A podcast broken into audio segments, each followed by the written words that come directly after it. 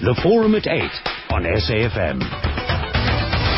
It's six minutes after eight. Once again, a very good morning. Thank you for joining me. My name is Darshan Mudley. With the December holidays now upon us, a period that's traditionally characterized by a high road accident rate and fatality rate, this morning on the forum, we're examining safety tips for the festive season to ensure that you get to your destinations safely. Joining me on the line, Gilberto Martins, the acting CEO of the Road Traffic Management Corporation, and Peggy Mars, committee member of Women in Road Safety. Peggy, good morning. Thank you very much for joining me.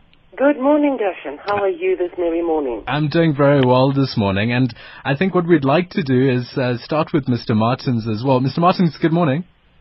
Good morning, Darshan. How are you? Good, thank you. Thank you for joining us. I think that where we'd like to start the discussion is is the various aspects that you have to prepare for when you get onto the roads. How how I prepare my car, then how we prepare ourselves, and then perhaps others, our passengers like kids, and then we'll deal with the raft of uh, of concerns that have come in on SMS. People talking about uh, you know stray animals being on the road, traffic lights not working, speeding, rubbernecking. These are some of the concerns that we're getting in, and maybe some of the tips that uh, you can help us out with. If you'd like to do so, 34701. Mr. Martins, how should we prepare our car before we embark on any festive season road trip? Well, first of all, the most important thing is the car is important, but even more important than the car is the mind. So if one certainly has an attitude that one, before one leaves, one says, we're going to prepare our car, there are basic visual checks that any person, not necessarily having to be a mechanic or of any particular technical skill, can just take a walk around the car before they leave and depart. For example, are all the lights working? Now that simply means you, you don't just get into the car, you physically have someone in the car, you test all the lights and you walk around and see if the indicators are working, if the brake lights are working, if your headlights are working. Because at times one climbs into a car and you put the lights on, you think they're on, but they may not be working because you haven't looked at it. You look at your tires. I mean, clearly they must have tread on there. It, they, it's very simple. You can see if the tires got tread. And if it hasn't got tread, or it's a minimal tread, then that's, that's, that's, a, that's a safety hazard. If any of the mechanical parts are not working properly, doors aren't closing properly, your uh, seat belt is not locking properly into its place. Those are the visual things that you need to look at. Even simply the cleanness of a windscreen is important because it's a visibility that makes sure that when you pack a car, there's no visible uh, obstacles on the back, for example. Make sure you can see out of your rearview mirror directly out the back windscreen and the two side mirrors. Most cars have got side mirrors. And I think once you do that, as a procedure, then automatically you engage your mind into the ethic of being a good driver before you even start packing and putting children in car or family or just about to leave yourself. Peggy Mars, should we be doing these things by ourselves or, or should we, you know, for example, when you're checking your lights, if, if you're a single person, it's going to be a difficult uh, task for you to press the brake and then run to the back of the car to check if the lights are working. So uh, how, how do we do that and, and what's more practical if we want to get these things checked out properly? You know what?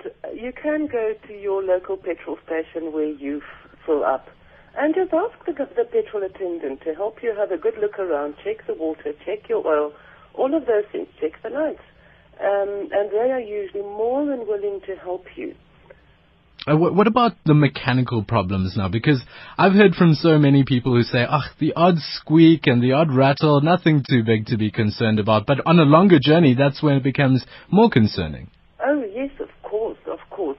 No, you, you should, if you embark on a long journey, you should take your car, you can take it to the AA um, to have it checked out, or you can take it again to your um, local mechanic and ask him just to have a good look and tell you what all those squeaks are about and give you an honest opinion. Should you have it repaired or, you know, is it something that you can ignore? What's the recommendation when it comes to tires, Mr. Martins? Uh, how should we be checking those? Because there's there's some very specific ways that we that we're meant to be checking our tire tread. Uh, tire tread by law should be no less than one millimeter. Now that is the uh, head of a um, a match, you know, where where it starts burning, that little sulfur blob. That's about one millimeter. Mr. Martins, though, it, it, it, that's just not it, though, isn't it? Because there's also variability in, in the way that the tire wears as well. It's not just about checking the one millimeter, is it? Yeah, correct. Because you know, often you get tires that don't wear evenly. Mm. This is this, and, and Peggy's right. You you can't just assume the mechanicals are all okay what you've done your life. Yeah, tires will wear on the inside, tires will wear on the outside. Yeah, your whole wheel alignment, when you brake, a car will veer to the left or right.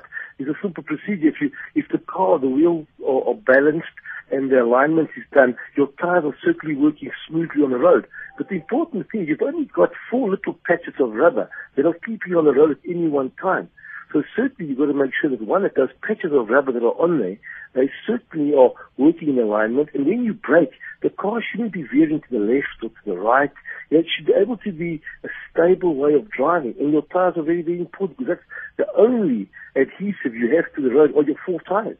Now, you also mentioned visibility as something that we need to take into account. We, we often use, uh, we often put these triangles as warning triangles in our cars. Most people, I think, have one or some even not having any. But what, what's the recommendation? How many should we have, Mr. Martins? Well, the, the triangle is an important issue because if you have to stop anywhere, the triangle is to alert other motorists that your vehicle is stopped on the side of the road. So you have to have one triangle in the car because clearly it's for oncoming traffic. So if you, on the left-hand side, you'll put the, the triangle far behind the car to alert the motorist that's coming. Obviously nowadays you get cars which have got the hazard lights. I mean, these are the kind of things that if anything happens, you have to stop on a busy road. First, try and pick a proper spot. Sometimes you may not have the option to drive further on, but if you have to stop, visibility is important. And even at times what you often notice, which is extremely dangerous, everybody comes out of the car, but instead of moving away from the vehicle, they mill around the edge of the road. Now you realize if something goes wrong, and a car hits your car, they'll at the same time hit the people that are standing milling around. So if you've got to change a tire, when people get out the car, at least make sure they are far away from the car should something go wrong. So you haven't got this big congestion around the car. So if another vehicle unfortunately knocks into you, you don't have an, a horrendous crash where people are just milling around the road. So just to confirm, we only need one triangle in our car, not two, because some African countries do require two, and especially when you go across the border into Mozambique or Zimbabwe, for example, you're required to have more than more than one.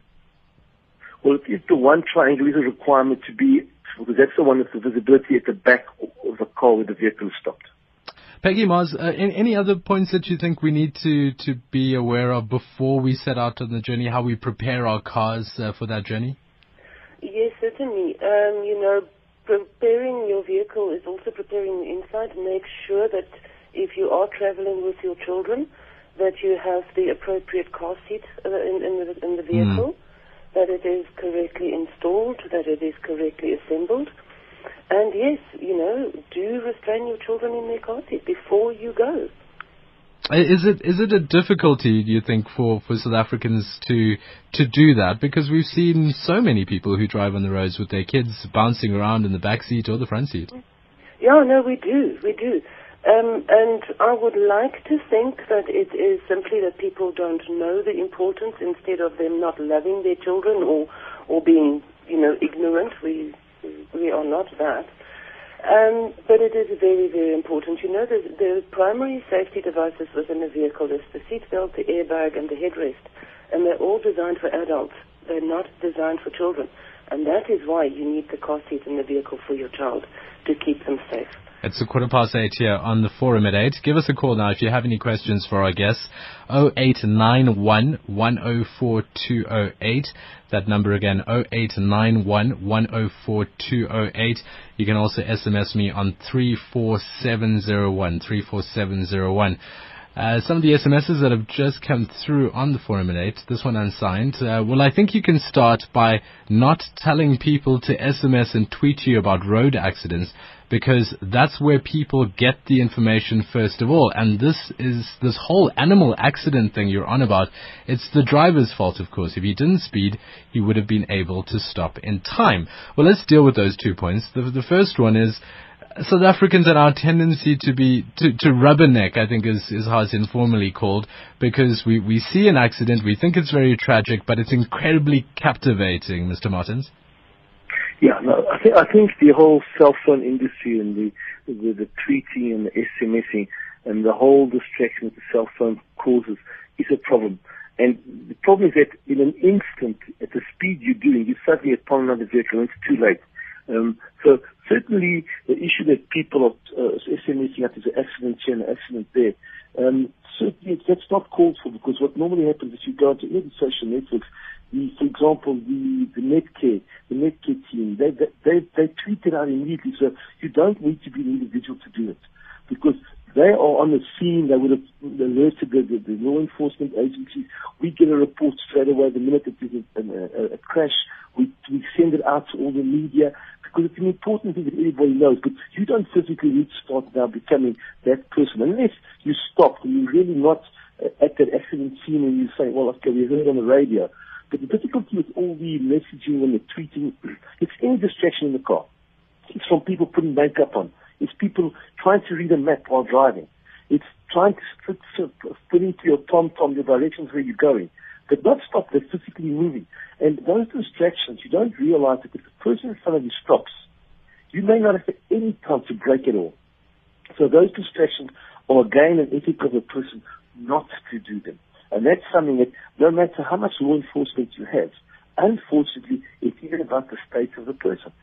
I just want to return to preparing the car because let's let's just exhaust that part of the conversation first before we, we move on to preparing our mind and then looking at some of the challenges that people face on the roads.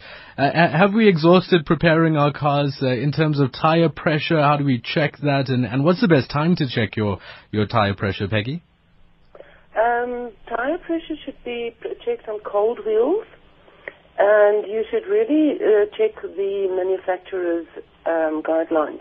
You know, that is usually on the inside of the driver's door. There would be a sticker that suggests what your tire pressure should be. Please don't overinflate and do not underinflate. Both of them are no good. Mr. Martins, do you find that a lot of people are overinflating their tires? There's supposed to be this purported fuel consumption gain if you do so. Uh, there's, uh, you know, these web posts about hypermiling, how you can, you know, increase your, your distance and your fuel consumption can, can be improved if you, if you brake at a certain time and, and you predict and, and also overinflate your tires. Look, I think there's many things, but Peggy's quite right. I think the tire pressure set by the manufacturer is a safety issue. Now, the important thing is that if you load your car, you're about to leave on a trip, you load the car. When you get to the petrol station, you now say, check your tires. They'll be checking the tire pressure with a fully loaded vehicle, which may have an extra 500 kilos, for example. When you get to your destination, you offload most of your stuff. Suddenly, your tire pressure is overinflated. You need to go back to the petrol station and recheck now just for three passengers you have. I think what one does is one is really we assume that the tire pressure once you do it, oh, it's the next time. I think what's important with tire pressure is that it's, a constant. You should check it regularly, and it's for the conditions that you have in the car. If it's full, if it's empty, if it's you know if you because in terms of the theories about oh the road plays an important role. So if you're now going on a, on a long trip and the car is full, you make sure that the tire pressure is required as per the manufacturer. It actually tells you if you've got four passengers, it will be X. If you've got one passenger, it will be Y. And I think if you maintain that, what does it do? It makes sure that the lifespan of a tire is looked after. And number two, that the safety factor of that tire, whether it be in an emergency braking system, whether you've got a veer, whether you've got to do acceleration, the tire will not be compromised. So if people are going on to look at websites and saying if they overinflate, that they'll get more kilometers per liter, it might compromise their braking distance. It might compromise other areas. If you start braking, the tire might shred. So it's those things that one's going to be extremely careful. The manufacturer sets that tire pressure because of a lifespan on that tire at a particular type of road and for a particular type of action that's being taken. Peggy Mars is also joining me on the line, member of uh, the Women in Road Safety. Peggy, do you find that there's particular information that, that women need to have at this time of year? I, I don't want to be sexist about this, but I mean, it's, it's the old adage of, well, you know, women aren't the greatest drivers, and I don't want to feed into that, but, but are there particular types of information that you feel that, that the different sexes need to have more awareness of? Um, you know what? For me, it is pertaining to the driver. Whether you are male or female, you need to, to drive defensively. But it is usually the women who, who pack the lunch boxes, the cooler bag, all of those things, you know. Um, just make sure that, that as a woman driver you are aware of your vehicle, that you know your vehicle, that um, you know that, that, that your vehicle is packed correctly, uh, weight is evenly distributed, that you don't have any loose items in the vehicle, um, because all loose items will become projectiles during a collision and can hurt people. You know, so as a woman, I think just inform yourself about as, as, as much as you possibly can. What about driving with your lights on? Do you, do you advise your members to do that? Yes, we do. We do. Yeah. And, and what's the advantage of this? Help us understand why we why we should. Um, uh, during the day, it is not not as much for, for you to see better, but for you to be more visible to other um, um, drivers. And it's all about visibility. You know, if, if another driver can see you coming, then they can act accordingly. Mr. Martins, Peggy was talking there about defensive driving. Now, it's it's not just about protecting us against accidents. It's also about, as you were saying earlier, improving the, the life of our cars and uh, improving the, the fuel consumption. Yeah, correct. And, I think, unfortunately, when one looks at the at the crashes and the fatalities, there, there's a lack of defensive driving. It's an attitude type of driving. The defensive driving, you certainly review what's happening around you. You take cognizance of what's happening around you, of the cars around you. If you're driving on a rural road, you'd be aware of of, of animals that may be crossing, stray animals. So defensive driving, you basically are trying to anticipate any possible problem that may happen. Now, if you're driving at that, you certainly would be keeping within speed limits. You'll be changing your driving habits for the condition of the roads that you're going with, because you'd be certainly trying to defend your position on that road in relation to other people.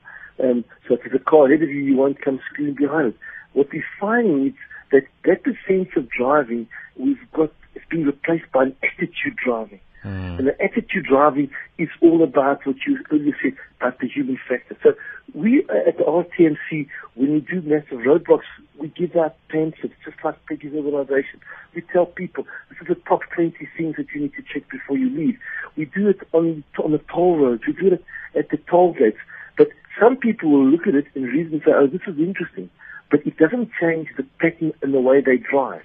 Um, and we've often seen it. People come up behind. You you talk about rubbernecking. Rubbernecking is one of those things that happens constantly because people assume that when they get close to that car, they can overtake it. And when they can't, they don't give themselves space for the next car behind them. They just stay there because it's it's okay. You don't have to worry about it. And, and I think that's where we lost that whole ability of saying a defensive driver will certainly make sure that he defends the position that he's driving in, in relation to everything around him. And that certainly we find in many or most of our crashes does not happen. Miss Mars, what emergency numbers should we have in case we do spot an accident, in case we're involved in an accident? What, what emergency numbers do you think uh, we should have as motorists? Um, it is the 0829911. We should have that on our phones all the time. And on the major routes, all the toll concessions have got billboards all along that give you the emergency number to call. And there's also little plaques along the route at um, short distances apart, which gives you the exact placement of where you are. They're usually blue. They have the route on it and also numbers which indicate exactly where you are at. Now, if you can quote the number of the nearest one that you have passed, that also gives the emergency response vehicle an exact indication of where you are at, and then they can get to you much quicker. Mr. Martins, uh, any other numbers apart from 082911? Well, our team here's got a call center number which is the 0861 400 800, and that's to report um, accidents or bad driving or bad behavior back to a call center which we try and link up with the provinces. Now, those numbers that you were, that, Peggy was referring to, you referring to, those numbers are important because it can alert people at the point in time. On those blue markers. Yes, yes. So it, it, it, certainly allows you to be, you're saying this is what's happening, but more important that um, those numbers aren't always available in the immediate, certainly a call center number goes into the province with feedback. So it's very important that when you're on a route, and, and Peggy quite rightly said, if you're on a main road where you don't have, um, if it's not a, highway, where you don't have a toll concession or, or toll, or toll gates, or then really it's very important to make sure at least you know the towns that you're in that you get into that space. Because to go on a on a call, sometimes it happens that you, you between time. If I can give you an example, um, at West Laingsburg, you, you get a long stretch of road. There's nothing in between. And certainly, if something has to happen, what you want is to try and get a link to the closest town, as opposed to yes, it'll go to a call center nationally, which will then link back to where you are. But it's important to try and really understand the environment that you're driving in, because that does certainly help. Well, if you'd like to call in 0891104208, we will be taking your calls. Are you going on any long distance journeys this festive season? Tell us how well prepared you are and what you did to prepare for this journey or perhaps if you've ever been involved in an accident, tell us how we can perhaps avoid those things. 34701, give me a call on 0891104208. Let's talk a little bit further now about how we prepare ourselves. So we've prepared our car. Now, how, do we prepare the, as a driver, Miss, Miss, Miss Mars? Uh, you know, should we be taking, having enough sleep and, and water, uh, you know, preventing fatigue, those kind of things for, for ourselves? Most certainly, most certainly. Make sure that you are well rested and on your journey, you know, just rest every two hours or every 200 kilometers. Do pull over at a safe spot. Stretch your legs. Let the kids get out, you know, but again, very importantly, at a safe spot, like one of your bigger um, petrol stations. And also, you know, make sure that you've got snacks packed. Make sure you have got water. Make sure that in the vehicle you have everything within reach that you need so you don't need to lean under the dash into a handbag or something, you know, and take your eyes off the road and um, never drink and drive. John, I mean, if that is the message for the season, I mean, please don't drink and drive. Don't drink and drive. John Adam Singer calls in. He's uh, he travels all the time. John, John, good morning. Good morning. Um, you know, I just see amazing things on the road, and I, I I'm traveling like 8,000 kilometers a month uh, on the road all the time. But one of the things that really irritates me is that our officials seem to be the worst drivers. Um, you know, I get overtaken on solid barriers by SAP vehicles, continuously breaking the speed limit. There's no example. Um, and all government vehicles, they just, they're the worst drivers. John, wh- wh- you know, why do you drive so much, John? Um, I'm actually calling on all the courts throughout the country to do uh, DNA testing. And so, so you need to travel in order to do that? Yes, yeah, no, we actually offer service at the court, so we go to the court to do a DNA test for them. So, so how do you, what, what, do you notice about ordinary road users now, not the government officials and the government no, cars? Uh, I, I think we've actually lost the plot completely, and our policing is shocking. I mean, I, I actually got pulled up for a road check by an SAP vehicle, and I said, did you see that vehicle? Passing me with no number plates, and he asked me if that was a, if that was illegal. I said to him, well, if, you know, that's quite obvious that people have their number plates. You know, it's ridiculous. John, thank you for your call there, John M. Singer. Uh, Adam Singer calls in, he drives all the time, he says. Uh, just approaching 8.30 now, we will continue our conversation with Gilberto Martins, uh, who's the acting CEO of the Road Traffic Management Corporation, and Peggy Mars, committee member of Women in Road Safety, picking up on some of the points that you've uh, called in about, and also these SMSs that have come through. Let's read more of them now. Paul in Cape Town continues to add to the stray animals topic. He says, we have municipalities putting up road warning signs indicating stray animals. It's like telling the owner that he's allowed to let his animals stray. There are boards in certain areas for many years already, which goes to prove that nothing more is done than to eliminate this problem, says Paul in Cape Town. We'll touch on that uh, just after the break. Kevin also writes in from Margate, says speed on the roads undoubtedly one of the biggest culprits in causing motor accidents. Mvuyo and KZN drivers should res- have respect for life, both theirs and that of other people. And Biff Mags at Durban says we all need to consider the philosophy of enough. Bigger and more is not always better, says Biff Mags. 8.30 now, news headlines with Utsi Lasaku. At 8 on SAFM. Rowena. We'll definitely be listening in from 9 o'clock, Rowena Baird on Morning Talk. Let's continue our conversation on the forum today, talking about road safety tips for the festive season. 34701 if you'd like to write in, or give me a call, 0891104208. So we've talked about preparing your car and now preparing yourself, your own mind, and others around you, like your kids. Uh, Peggy Mars, committee member of Women in Road Safety. Peggy, preparing our children, not an easy thing, is it? It is not because it is long trips. They do get bored. They do get, you know, crotchety on the back of the car. But um, please, you know, you, you you have to prepare them that we are going on holiday. You know, the fun is at the other end, but we have to get there intact. Um, get toys for them to play with, not too much sugar-laden sweets because that will just hamper their energy levels. And as I said, do stop regularly and um, let them run around. Let them get rid of the energy. And um, but most of, importantly, you know, they have to be in their car seats. Now, you say we must stop regularly. We're advised to take a break every two hours Yeah, or every yeah. 200 kilometers. When when traveling with children, should we perhaps even lessen that, that distance or the time?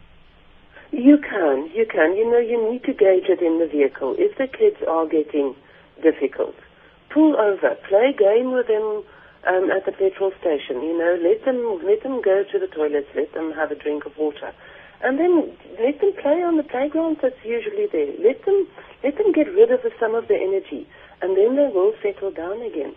And have some toys. Play games with them in the vehicle. You know, I Spy is a favorite and um, make the word games with registration numbers if your children are a little bit older.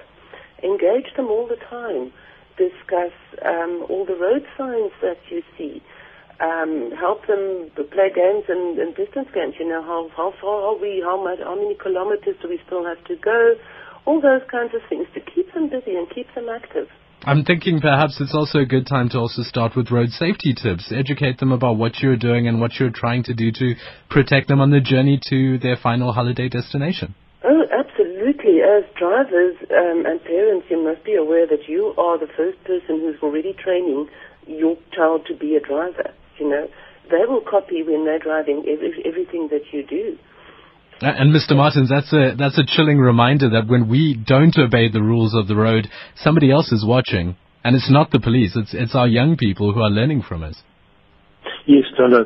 So I think, and Peggy's quite right there. This is why at the RTMC we have a massive campaign of, of road safety education. And we do target from the, from the toddlers all the way up. Because what we're saying is that we're trying to influence those minds at the bottom where quite rightly when they're in the vehicle they must understand that you, there are some rules to be part of a trip or when you're in a car. You don't stand up on the front seat, you don't lean forward because unfortunately it, you always think it's going to happen to somebody else. So we certainly, in our road safety campaigns, and when we say road safety, we include cyclists, we include pedestrians, we include motorcyclists, because road safety, it should not be an event. It should not be over Christmas. It shouldn't be over Easter. Road safety is every single day. You know, a mom dropping off a child at school, it might be half a kilometer. Make sure the child's buckled up. Because it's just little things that if you start there, then when they go to the shop, the same half a kilometer, the child will want to buckle up. And yes, this is like litter. If the dad throws uh, litter out the window, then the child will say, but you did it, dad. So what you want to do is really try and get the road, the basic road safety at a level where it should be a norm. It shouldn't be a special thing. The car seat, it, when you buy a, a car, it shouldn't be a major issue, but whether you should get a car seat or not. If you've got a young child that requires a car seat, it should be the next best thing when you buy the car. Oh, oops, we need a car seat. And it shouldn't, you shouldn't have to think twice about it. And I think that's really the one who's trying to get to. But sadly, you can do as much education as you want, but unless the person is taking into cognizance what the impact is of that education, that's where we, we, we, we tend to lose it. So it's, it's not good enough, and we sometimes get criticized a roadblock, and you pull off a car, and there'll be a child standing on the front seat. And when you bring it to, you're not even going to give them a ticket, you're trying to just explain the, the danger. The, the, the person gets highly irate with you. And this is the interesting thing is when you say, look, at 30 kilometers, a child sitting in a seat unrestrained will go straight through that windscreen, and you won't even realize it. So, so it's a dead impact. So it, it certainly is a, a difficulty with education. You can teach and teach and teach, but then someone's got to act on it. Well, Ms. Martins, I'm also wondering about pets. We may not have uh, children to take with us, but we may have pets. Should we be restraining them in the car some way? Look, pets in cars, certainly we, we've seen less, but people do take pets in their cars. And unfortunately, um, you know, pets want to be uh, with open windows, for example, and you'll find people driving with pets on their laps, pets on their shoulders, pets with or the drivers on their lap with their head sticking out the driver's uh, side. Now, that's a distraction. That's a clear distraction. So certainly if you're taking a pet in a car, it, either there should be somebody else with you, whether, where the pet is sitting on someone's lap or is restrained and being, certainly shouldn't be wandering around and, and moving across, you know, from the back to the front because it's a distraction. And by you looking away, simply you're causing a distraction that may result in a fatal accident. Uh, Ms. Mars, uh, your thoughts on this? Yeah, no, pets must be restrained um, because they, they, they cause a distraction.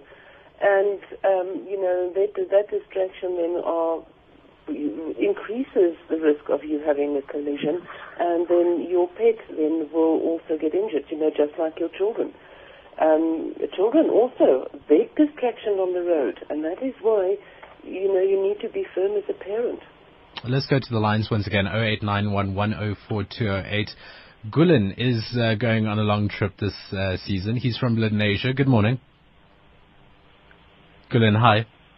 I just got a suggestion, but it's more for uh, internal driving. Mm-hmm. Normally, when we're traveling uh, within the city, bumper to bumper, there are also a lot of accidents happen, right?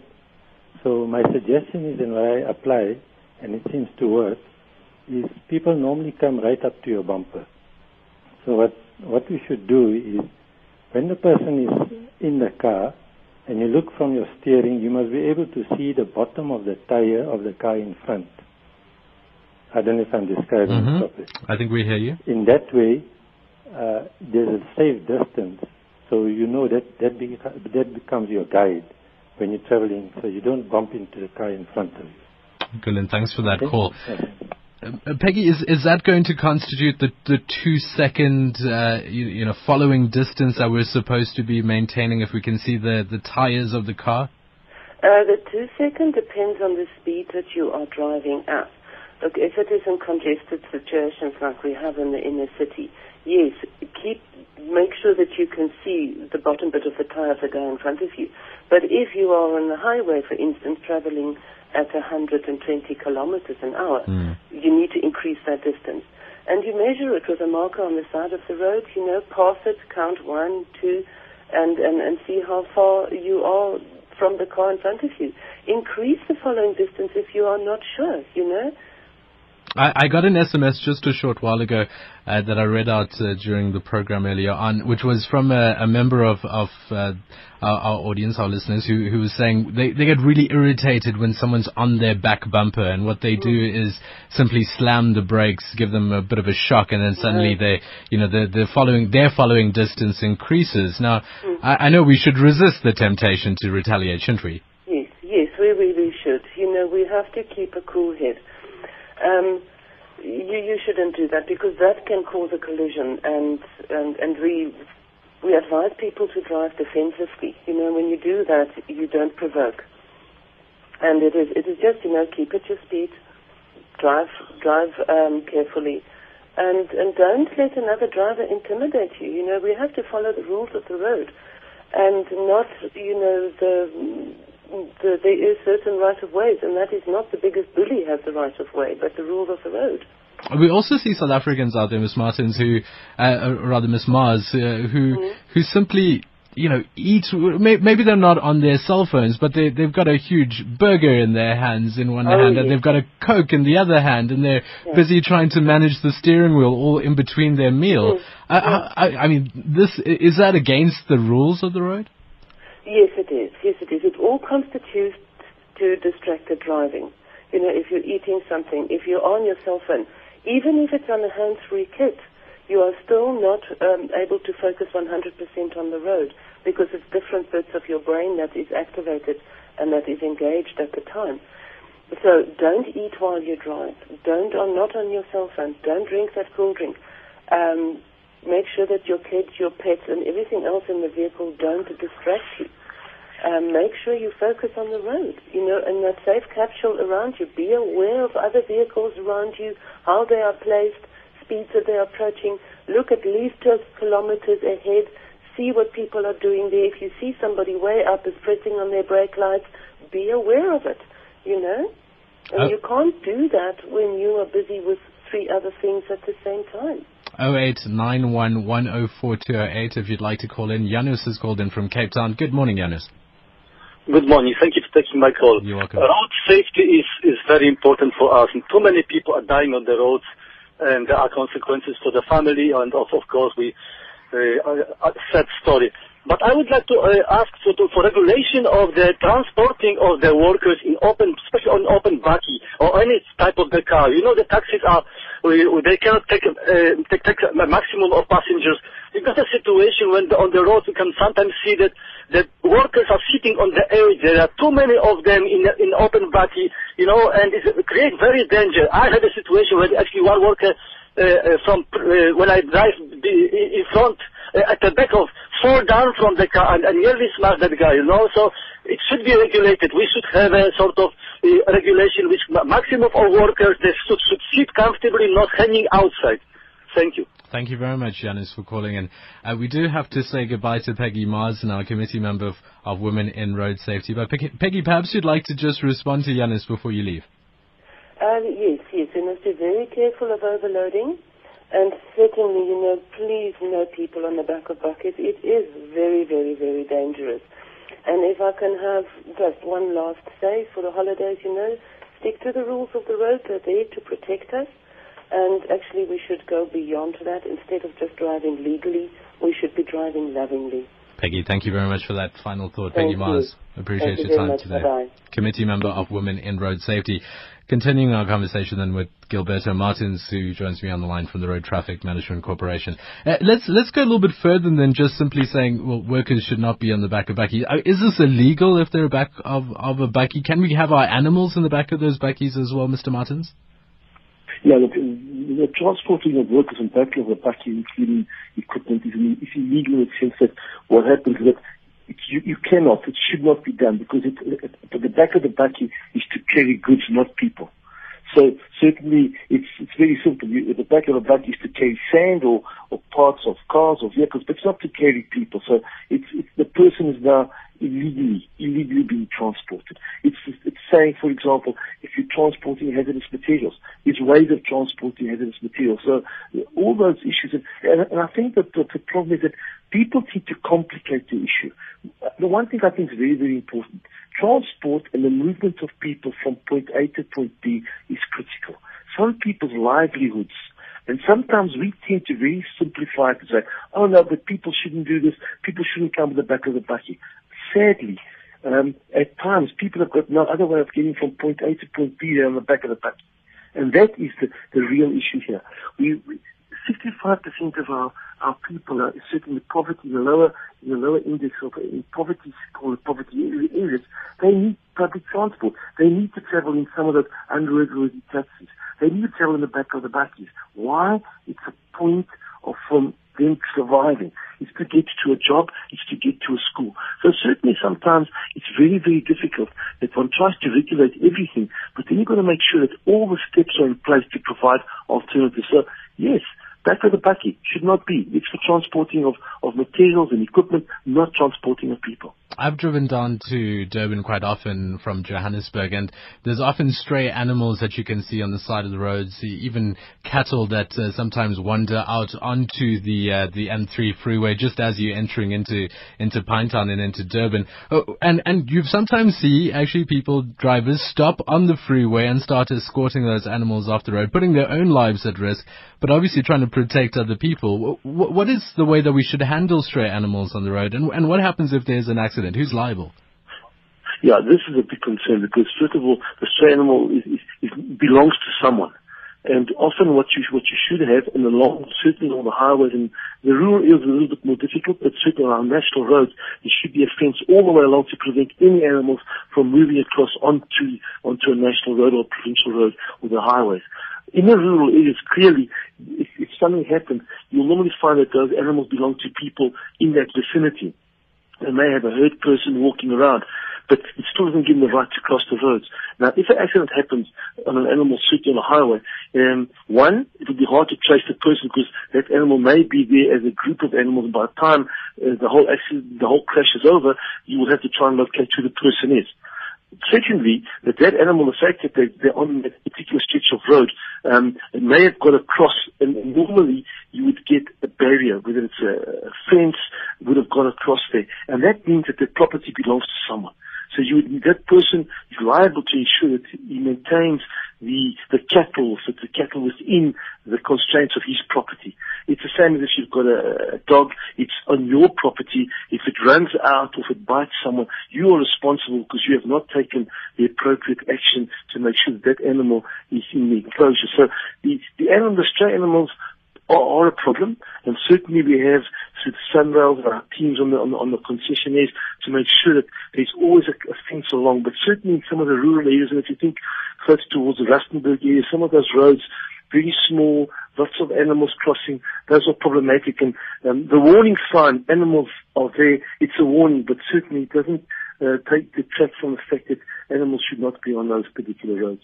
It's 10 to 9. We'll take more calls after this 0891 104 208. Stay tuned.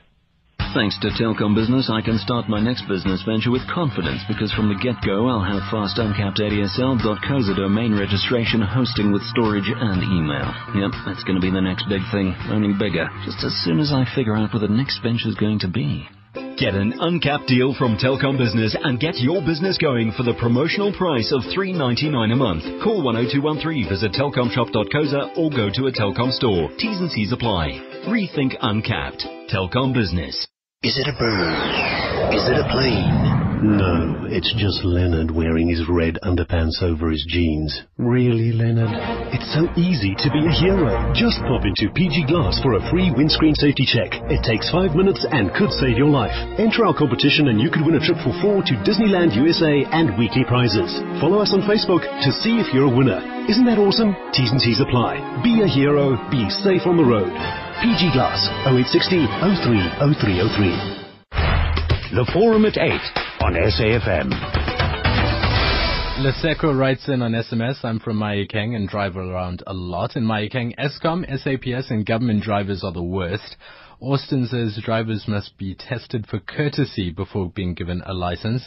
And an unsigned SMS, our slogan should be don't drink and walk because more accidents on the roads are caused by pedestrians rather than drivers. Warren calls in now from the Eastern Cape. Warren, good morning.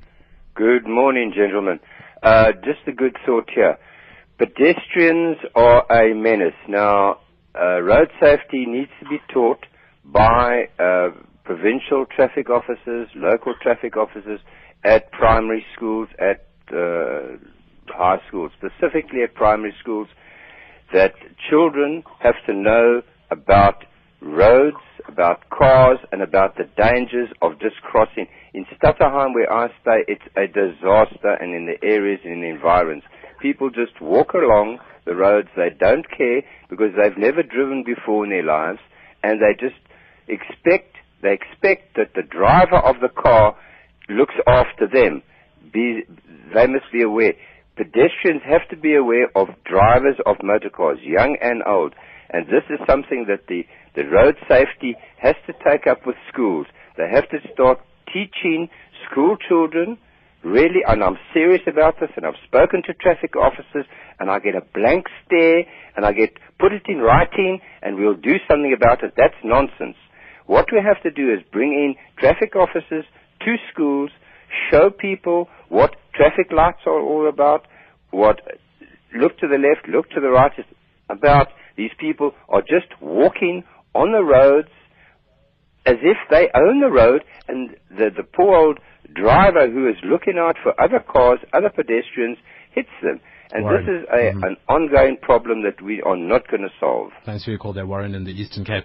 Mr. Martins, I, I guess it's a bit of arrogance on the parts of, of both the driver and the pedestrian, isn't it? Because for some reason, when, when we're in the car, we seem to know the rules very well, even if we choose to abide by them or not. But when we're become a pedestrian, then suddenly the traffic light is meaningless. We don't have to cross at that intersection. It, it doesn't matter whether you drive a car or not. We, we should know the rules.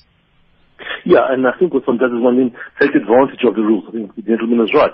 Um, for example, we know in our, in our road safety, and for, as we speak, I'm busy at the moment in Kimberley doing a campaign with cyclists, the young children riding bicycles. And what one does is one puts a lot of energy into training of people, but it then seems to seem that whether it's a child or, or, or an adult or a teenager, that the rule only applies when it suits. So if you feel that uh, the speed limit is 80, uh, well today I'll do 80, but tomorrow I won't. It's not a constant. So in reality that we are, 40% of our fatalities are pedestrians. 30% of our fatalities are not wearing seatbelts. So there's 70% difference one could make overnight. However, to get that 70%, it's got to be a constant. So you don't drink and walk. Correct, you don't drink and walk. When you out at night, visibility, wear bright clothing. Now that we do, but when you see an adult crossing on a highway from one side to the other to get to a shop or to take a shortcut, now, no matter how much training you do, no matter what you tell them, it's that choice that they make is a lethal choice to themselves and to any of the vehicles on that road.